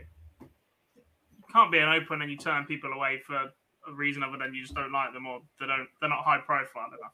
So it, it was an invitational. However you want to dress it up, that, that's my main issue. If it was just an open and anybody turned up and, and paid their entry, I've got no issue with awarding points because we've been on about first round losers money for the PDC and establishing these guys for a while now. You turn up, you pay your entry, you get a contribution towards points. You don't get masses, but you do get some points. To get something like 29 points or whatever it was in a system where predictions to qualify for the World Championships was 220. So you're getting over 10% of the points to make the World Championships just by turning up. Effectively, some of those on an invitational basis. It just doesn't make sense. Make it make sense. Yeah. Um, Renita says it was an open because uh, players had to qualify from Australia and New Zealand. Yeah, We, we get that, but an open, the whole tournament has to be open. Certain players were, were Yeah. invited, so it can't just be a fully open tournament when certain players are are, are invited to it. handpicked to be there. I, I, I guess look, the points there are daft, but the number of players that withdrew has to be a little bit concerning as well. Well, like you said earlier, the fact that James I Hurrell, hoped which at the time Hurrell earlier, but was number one, Yellow was nowhere near this Wright. invite for a long time. Yeah, yeah. Yellow was Yellow was ninth or tenth going into the invitational part of that stage. So that's how many players then uh, refused. Obviously, Luke Littler was expected to play, and then that changed with a day or two before. Um, so it dropped. It went down to. I can't remember if it was ninth or tenth at the time. Um, Yellow. So it did go down all the way down, but it wasn't that they had a little competition to see who dove through. It was phoning down the list and inviting someone to 20 points before even throwing a dart. Mental. The problem is as well, like you say, when James Hurrell pulled out and then went and played in Antwerp. Yeah. Because the statement that came out from Hurrell and his management was it wasn't anything to do with the cost. He was pretty set to be at Lakeside, etc., etc. They're just taking a decision not to travel. And next thing you know, he's halfway across Europe. Yeah, tra- traveling anyway. I'm not, not sure I agree with that at all. No, I'm, I'm, I'm, I'm with you. It's a funny one. Um, like um, Harry said as well, uh, Jamie Lewis and Laura Turner picking up the Belgium Open titles. Good to see Jamie Lewis back, back playing more than anything. Winning is obviously a bonus, but good to see Fireball back in the back in the frame, boys. Yeah, def- definitely. He's obviously one we've seen on Live League. Uh, we've seen him at ADC event. I think he was at one of the early ones. Um, so his name's been about that he's trying to get back. Obviously, he's quite open on social media. Not that long ago that he was having a bit of a rest from the break from the game, but the, the talent we've seen, you know, the semi final run at the World Championships at times can be quite easily forgotten about, but that's only what five years ago. It's not that long ago at all when he's competing with Phil Taylor in the World Championship. So we've seen before the talent that Jamie Lewis has got. So very good to see him back in winner's circle, and hopefully we'll see a lot more of Jamie Lewis. Yeah, and obviously Phillips there said, "Do you think uh, we have seen the best of Jamie Lewis yet?" I'm not sure he'll ever top a PDC World Championship semi final. I'm not saying he won't go on and win other, other things, but I don't think we'll ever see him beat that run to the semi final. That run was ridiculous as well, and the performance level, and I just. I'm not sure his action's solid enough. it looked like it was going to break down constantly when he was doing it, and it's just a little too erratic for me. I had an issue with points and, and not staying in the board because they were kicking up too high, which is an issue with the release point of your action, and then blaming boards when you're just not throwing them right. And nah, Yeah. With you. Also, in a week in darts, obviously, you spoke about it earlier. God, the ADC uh, Windmill Tour events were in Manchester this time around, uh, won by Adam Smith-Neale and Lee Budgeon. correct. Very popular winner on the Saturday. And look, pe- pe- people can have their opinions on, on Adam Smith-Neale, like many of them have, but one thing is for sure the man can throw darts. I can play that ridiculous striker. What I've seen him in the live league sometimes, he just gets into a rhythm that doesn't look like he's going to miss. Yeah. Um, but again, like you say, they were busy on social media. It, it looked very, very good. I like the setup.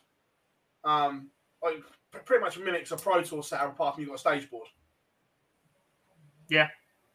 I, I think the number, I said it on socials, and like, the just the numbers next to the boards just looks different and, and more modern, and the attention that's gone into the branding before it's even got off the ground. You just associate professionalism with something that's taken that much care and effort. Yeah.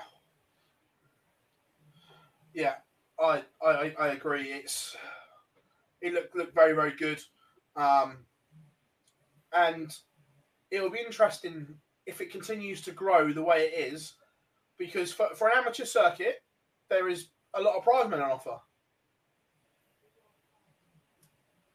We've seen how competitive it's, it's been at the top of that. Yeah, Atkinson, Jackson, Brown, Adam Warner's making a name for himself. One that I'm really pleased to see is someone that played university darts. Fair few of the seniors boys getting involved up there as well. That just constantly on the move. Darren Johnson, Martin Turner. There's just options everywhere at the minute.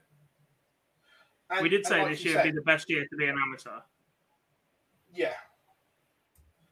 And like you said, the fact that they've got a global operate or director of global operations, this will get rolled out into other countries very, very soon.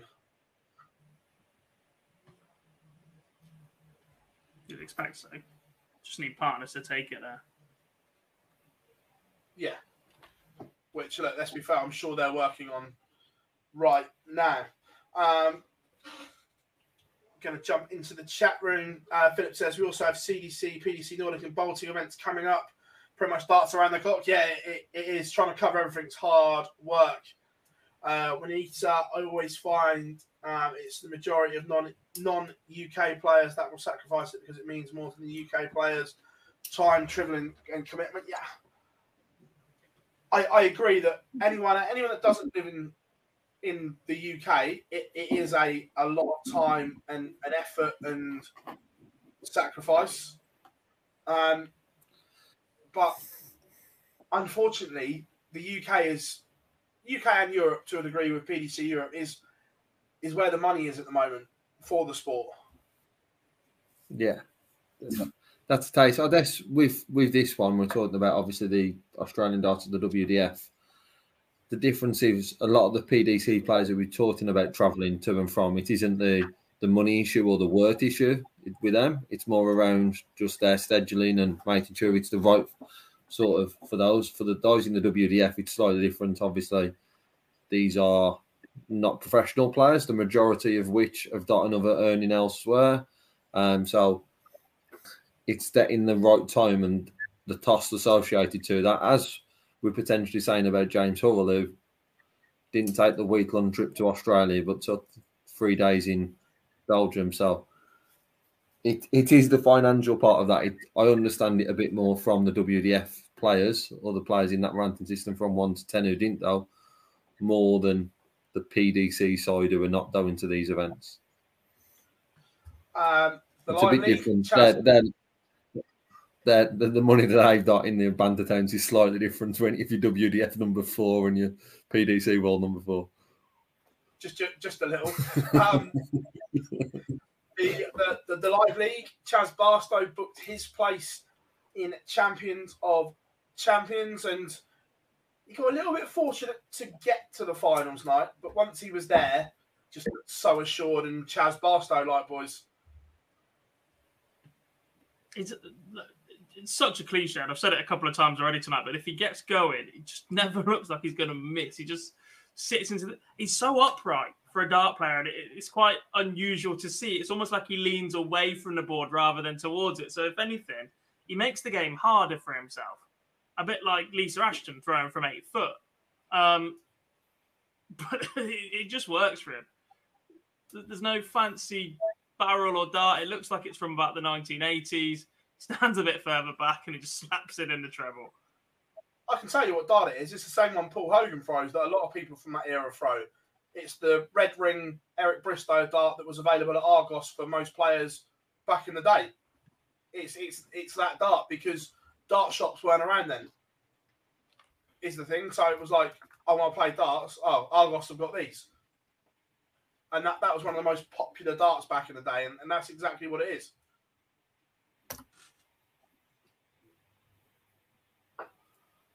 Um, but I tell you what, today's live league was unreal. 49 maximums. Yeah, not bad. Not a bad way to start the week. four week. young Dutch lads in there that just don't care, and Scott Williams and Graham Hall. Yeah, I was just, it was an unbelievable session. If, if there's anyone um, anyone complaining about there being an extra session now in the uh, live lead, I think today has proven why. That's that the Monday darts back because it produces some special stuff to open the week. To be fair, Bob said there, why is it, it used to start on Tuesday? Uh, it only did for that period. Last year we had Mondays all the time. Um, it was just obviously we've got some bits going on why it didn't happen, but uh, back to back to Mondays as it was all of last year. Um, some exciting things coming up. Stay tuned. It's going to be good. That's for sure. Have we missed anything else in a week of darts, boys? Before we open question time. Only other events that we did mention were just the Pacific Masters that took place on the Sunday, the one day events in Australia, which Lisa Ashton beat Tori Kewish in the final after defeating Bo Greaves in the semi. And Neil Duff defeated uh, are Sits 2 in the men's. They were the only other events I think we've missed. They were the same as Antwerp, I want to say, both silver events. So Neil back to world number one. But that was always going to happen because he was going to get ranking points for being there this weekend. So really? But yeah, that, that was the only two I can think of. Yeah. Uh, Harry, there is, week 13 will be champion of champions. 12 weeks, 12 winners. All will be revealed shortly. Yes. and when we say it's big,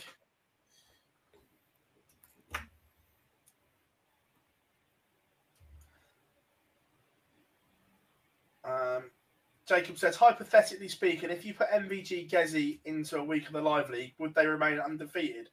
Over best of seven, no, because we, we've seen we, we, we've seen players go berserk. Graham Hall averaged 111 over four legs and, and stuff like that.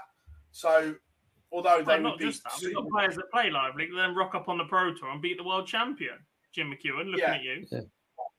yeah, If uh, also if you put them with then yeah. if you put them then Rob put them then Rob Owen in finals week, Rob Owen always sign- seems to beat everyone until ends the Saturday. Yeah. So Rob Owen will find a way to beat them both.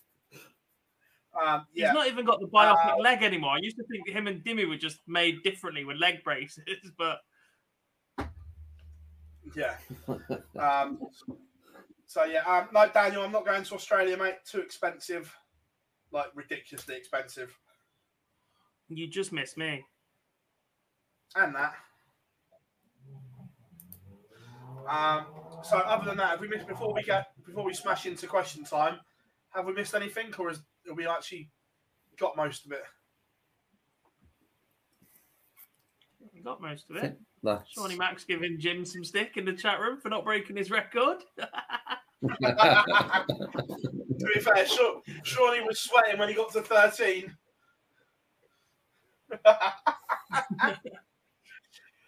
Uh, that is that is down to take some doing, by the way. oh, it will. Yeah. I, to be honest, I thought that about the 180s record in a day, and that was pushed close today. There's certain records that I just think that's never going to be touched. Especially as well, the But the, first uh, two days, Shawnee had a mare as well.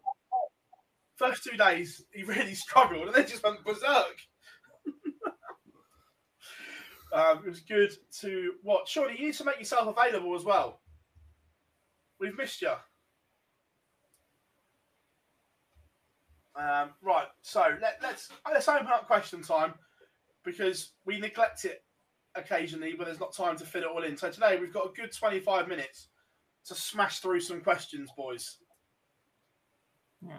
But Fair warning. like to If you ask a stupid question, you'll get a stupid answer. And Lee would like to emphasise darts questions only, right, Lee? Correct. No, I said it at the start of the show. No, no other sports, no wedding chat. It's all about darts. Can we talk about niche 90s pop references as well while he's got his best PJ and Duncan outfit on? Oh, let's get ready to Watch us wreck the rumble. night. Watch us wreck the night. Watch us wreck the night. Sight. So, but are you an AKA lover? It's whatever he gets told he is. Uh, um, right, where are we? Where was the one that I saw? Um, should the World Series try areas such as South America? I think it's on the list. The fact that Brazil get invites to the World Cup every time there's decent TV deals over there, I think it's certainly an area that they're looking at. Would you agree, boys? Long run. uh, The thing is, Diogo's not made the big splash that he should have, or was expected to, or was wanted to, and it's difficult to enter a market without a figurehead for that market.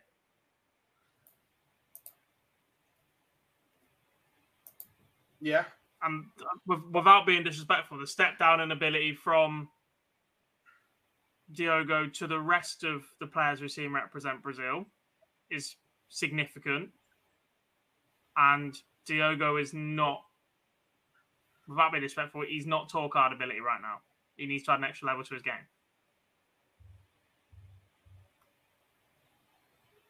Yeah, no, agreed. I can see Um, them targeting Africa more than Asia. I think South Africa is on the list because of the impact that Devon has had there. And you talk about having a spearhead and a figurehead in South Africa. Devon certainly is that. Yeah, Yeah, we recently set up his academy as well. That obviously we'll just go to continue the growth there. So it Yeah. would make sense. Yeah, I agree. Uh, how many who have recently stroke currently playing in the live league do you think will get tour cards? A, for me, that's a tough one to judge because Q School is is such a lottery. There are a lot of players at the live league that if they go there and play well, they would be in the mix. You, I don't think I don't think you can ever guarantee that anyone will go to Q, Q School and get a card. Look how close Dozer was to not getting one. But I, like Gob said, I'd like to think at least four or five players that played regularly in the live league will go and get tour cards next year.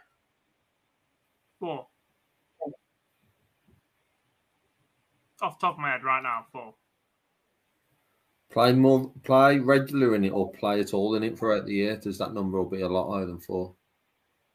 Um, they've been regulars since Easter, maybe. No, I mean on the on the on the question based. If, if we're saying people Hmm. have played in it over the past twelve months, I think that number does a lot higher. Oh, massively. Probably double the amount you're saying. I can think of four If right not now more. that I'd back to get through. Well, I'm, Oh, don't, one, I'm not even sure. oh, don't to go. worry. Don't worry. If they played in the live league and they get a card, I'm putting into the list. Don't worry about that. Same as last year. Well, Scott Williams. Scott Williams is a banker at the minute, isn't he? Pretty much. Well, he's in the top He is, 64, he so he's already got one. He's better than half the tour card holders. Yeah. Um, Jim. More I than think half. Jim's playing fantastic. I think he'll he'll cruise to one if he has the opportunity. Uh, Rob Owen. Well, Owen, Robert Owen, hundred percent. And Chaz because Barker. European Q schools that little bit easier now, because Chaz struggled last year. Uh, everything I've seen from Gian Van Veen suggests that he's going to walk European Q school, even at even at his age. Everything I've Yeah, seen from 100%. Gian suggests that he's going to walk European Uh, he, he, he, he looks looks a real find.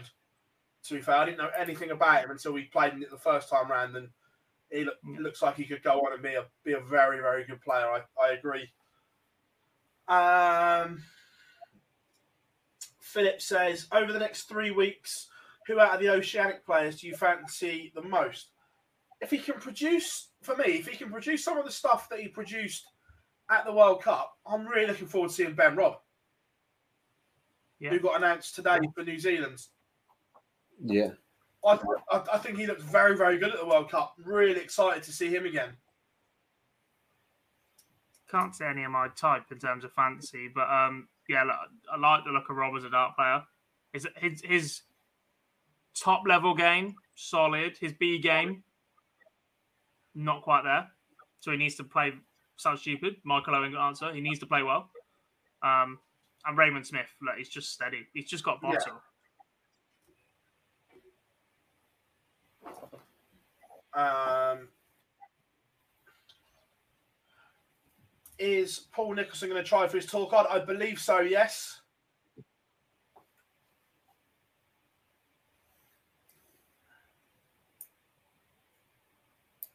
Um, James said, does it matter where we watch the live league?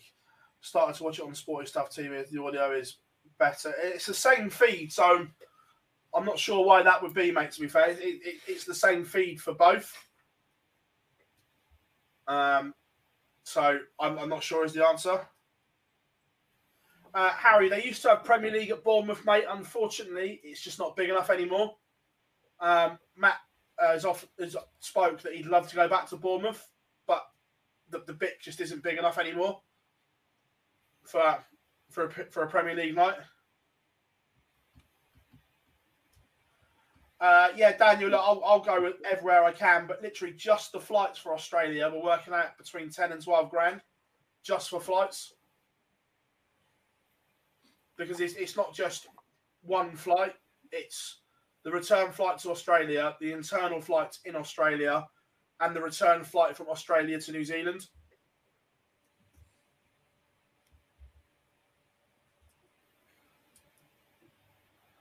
Um, And some poor sod will have to sit next to you for 20 hours on an aeroplane. there is that. Me, me and Dob were, me and Dob were contemplating setting up a crowdfunding page to that you download for a few weeks, but unfortunately, not enough taters. I don't know why. I thought there'd be thousands in there by now. Yeah, but then, yeah, but then, but then I'll be bugging you at wonder, weird and wonderful times on WhatsApp. Mate, we already know that happens. And like I've said to somebody else, they can message me at 5 a.m. all they want, but whether or not they get a reply at that time is a completely different matter. Uh, yeah. Wonder what you mean. Um, uh, Kieran says Neil has a great chance of getting a tour card. I don't think he does because I don't think he's going, is he? Who? Neil. Ni- N- Neil confirmed last week he's not going on. I can't remember where I've seen or heard it. He confirmed he won't be going. He's accepted. Probably when he confirmed his spot at the Seniors World Championship, which is after Q School. Um, I guess obviously with that not confirmed with a date, he confirmed it last week on the basis that he's been invited and accepted his World Seniors, and then he'd be definitely going to that. So there's um, he won't be down to Q School. I'd like to. I can't remember where I saw or heard it, but he did confirm that he's not down to Q School in January. So no, we I wouldn't be putting any money on him if I was you. No. No. Uh, someone said, "Will Hughes will ever get scrapped?" Uh, with Tommy, absolutely not, because it makes an absolute fortune. Um, obviously, a bit different. This one just back because it was the first one pre-pandemic, but I think we worked out, boys. The lot, the 2020 Q school before this all hit made nearly half a million. And yeah, and to be honest, from a from a fan point of view, and do we really want it to go? I love that eight nine days. What is it? Nine days now. Can't Seven remember how long it is now. Seven seven days. Uh, just seeing the, the draws and the matchups and the the split now of the, the two, it, it adds too much excitement as well that it shouldn't be. Uh, it should never be scrapped. There's certain things that should change, but it should never be scrapped. No, look, darts needs a Q school. I just don't agree with the way it is done at the moment. Yeah, I'd yeah, like that's what I mean. Um, yeah, I, I, I still think there needs to be a Q school, but it needs to be organised a, a little bit better for me. Um, if you want to sell the dream, the golden ticket, the dream, okay, I don't like it, but you can say, okay, the winner each day wins a card, but everything else is promotion and relegation between the Challenge Tour and the Pro Tour, and the other Q school spots is to get onto the Challenge Tour. For me, but then then there's some base at least. No, I think there should still be some order of merit there from the Q school. However, potentially not the amount that there is. But Yeah, there's I- other I- stuff I in there like the there's other stuff in there like the count back after round. Is it round one? You don't Yeah. the legs, unless that's changed. There's stuff like that that just needs to be tweaked and changed. Yeah. I mean, me, me and Shorty Mac agree on something. and Jim. Christ, I'm see, look, God, I'm keeping people happy tonight. I know I'm I'm disagreeing with you in that. I'm in saying 100. percent I'm going to be in trouble. Sorry, Jim. Sean. Um, but, but then, but then saying that, if if they do do that, but then the challenge tour has to rep, has to replicate the pro tour because at the moment, as Matty Edgar said, it doesn't. It's a stamina test, not an ability test at the moment. If you're clever, Yeah, you'd miss the, you'd miss the first one on both days and just play the second one when everyone's knackered. That's not a bad Yeah. idea, actually. Rock up on a Sunday, do get do the the argument. Oh no, not even that. You do you do the last one on the Saturday and the last one on the Sunday. You just one skip the one in the morning. Just sleep in the day. Yeah. Get up at a sensible time. Get to the venue about one o'clock. Job done.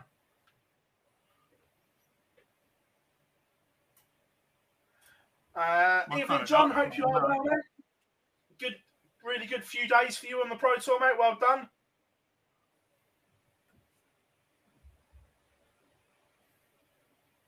Um, no, once you get a car for winning a couple of games in a week, yeah, there, there, there, there, there are flaws that we, we don't hide that fact. Yeah, I, I, do think there should be an order of merit on the tour card to just not be the amount of that they give out. It should be a certain amount from that one, and then the rest are given to increase the people coming through the challenge. It's just that number's just way too much. Uh, and then that based on what we were saying there, Philip said, "Do you think there should be one challenge tour stroke development tour a day?" Certainly, challenge tour because the challenge tour is meant to re- meant to replicate the pro tour. The dev tour are they young enough and fit enough to do two a day? Do you think? For me, it's not about young enough and fit enough. It's about the expenses. These guys are less likely to have sponsors, more likely to have jobs to contend with, so need more time off, and you've got to fit their calendar in in, in its entirety. They're paying for entries, as opposed to the pros who aren't. And look, I get that if you want to go and be a pro, then the sacrifice whatever you got to make. But at that point, it becomes about who's back the best, not who's got the most ability.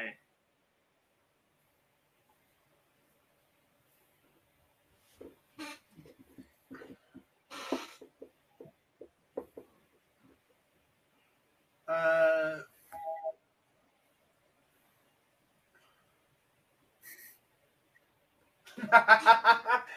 um, John, let, let me know what her teacher's name is. I'll sort one out for her. So they go back to school for another four weeks. That's what I mean. We'll get it typed up ready. We'll get all three of us to sign it for her. ten years old again.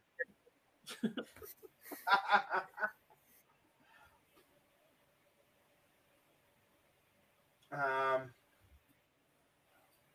Jim says, pretty sure there was a rule that you had to play at least one day of Q school where you couldn't play the challenge tour, but the final of Lakeside was on the same door, the same day as Q school.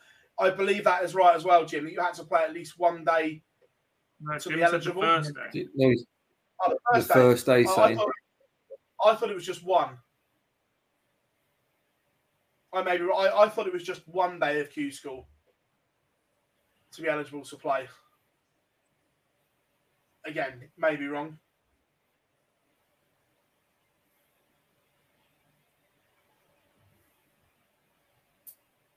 Um, yeah, look, that that will soon come round again. And I suppose the the problem is that the fact that we don't know the WDF World Championship dates either, boys, is is the issue here.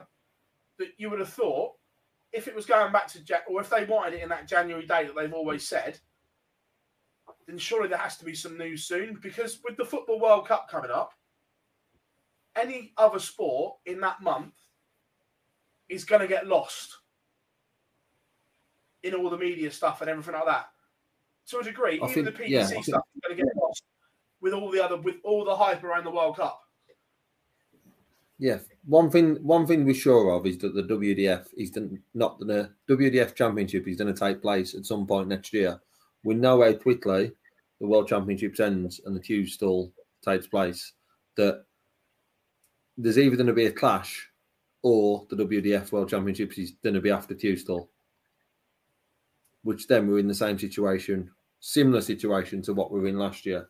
Whereas you look at the WDF Masters and the ADC World is it World Open is which is their big one in December. They are pre World Championships, but the World Championships always gonna is either going to clash or be after unless WDF move their calendar.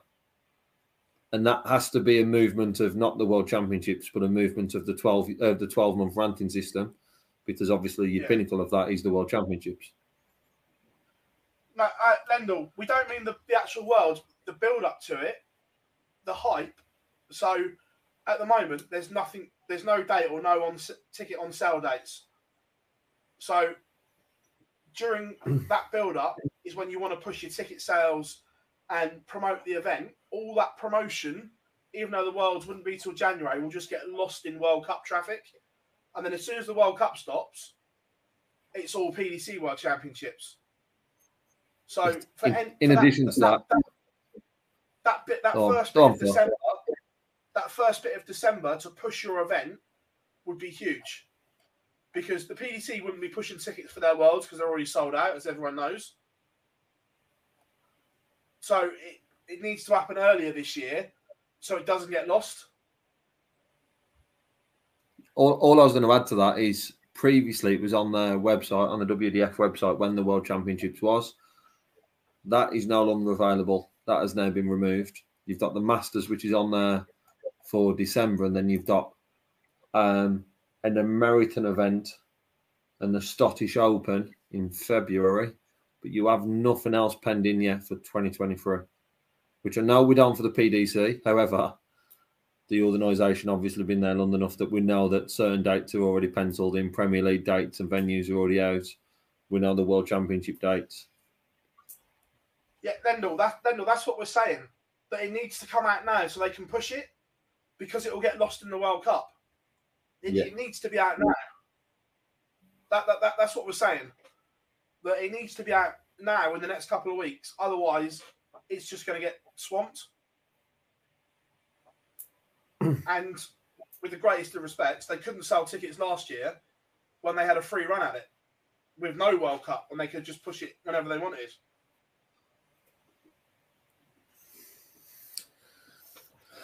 Yeah, I'm in agreement with you. That's a first. I know. I, I, I said that for a gritted teeth, you know. Um, Adam sat down. To be fair, I Jesus. I won't I won't name who it was, but um, someone that plays within the system um, said he's emailed multiple people just asking for dates of the World Championship and some clarity what the players are playing for, and all he gets back is we can't divulge that information at the moment, which is surprising. And and he showed me the Yeah. emails as well. Years. Yeah, he, he wasn't asking more for trade secrets. There will be some uh, seniors announcements in the coming days, hopefully. There will. I've not been told when or what, but I, I know the general gist, and I'm not about to break them to you. But yeah, keep your eyes out on World Seniors. Yeah. Yeah, hundred percent. Yeah, but Lendl, if it's not set in stone, this is what we're saying that their ranking year is. So the, the players' ranking runs round. So Kim's mentioned it there as well, Phil. It's not just the Worlds. The same applies for the Masters. We, as much as Yeah. we've got that in their calendar, there, is, there isn't a qualif- um, qualification criteria that yet that we've seen, and that tournament is what three three months today. Yeah.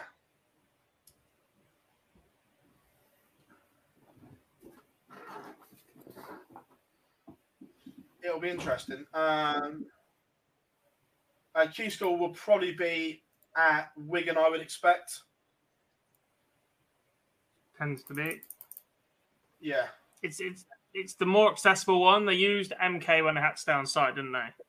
Oh, yeah, but um, yeah, and, and, MK is good if you're like you say if you have to stay on site because it's all in one place. But yeah, I, I would because Wigan's bigger than Barnsley as well. I think if I remember rightly. I've not been to Barnsley. I'm not sure. I've not done MK either. I've done um. Oh, Anyway, Pim, hope you are well, mate, as well. See you in September. Already booked the Eurostar, so I don't have to go anywhere near that damned airport, Gob. no comment.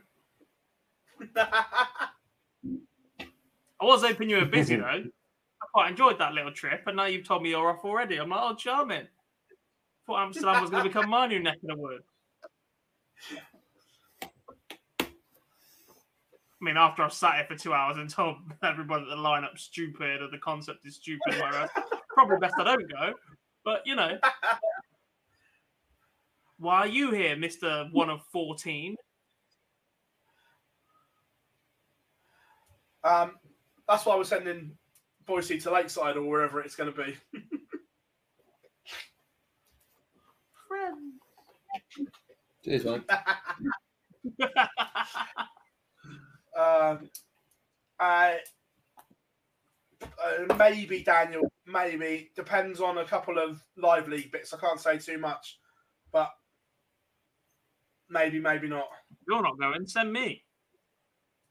Or me. When is that? You boys might be needed on the live league as yet. Um, I think picked so. Budapest. What about you, Uh, Dob? shotgun. Shotgun. Um, I'm pulling rank. Is it after the 30th of September? no. no, Oh. it's the first weekend in September. Unlucky. Unlucky. I got three. I got three days holiday left. um, yeah, uh, Pim. Potentially, we'll, we'll probably send Boise, Yeah. but again, I'm the only one allowed. Hang on, I've There done nothing that. wrong here.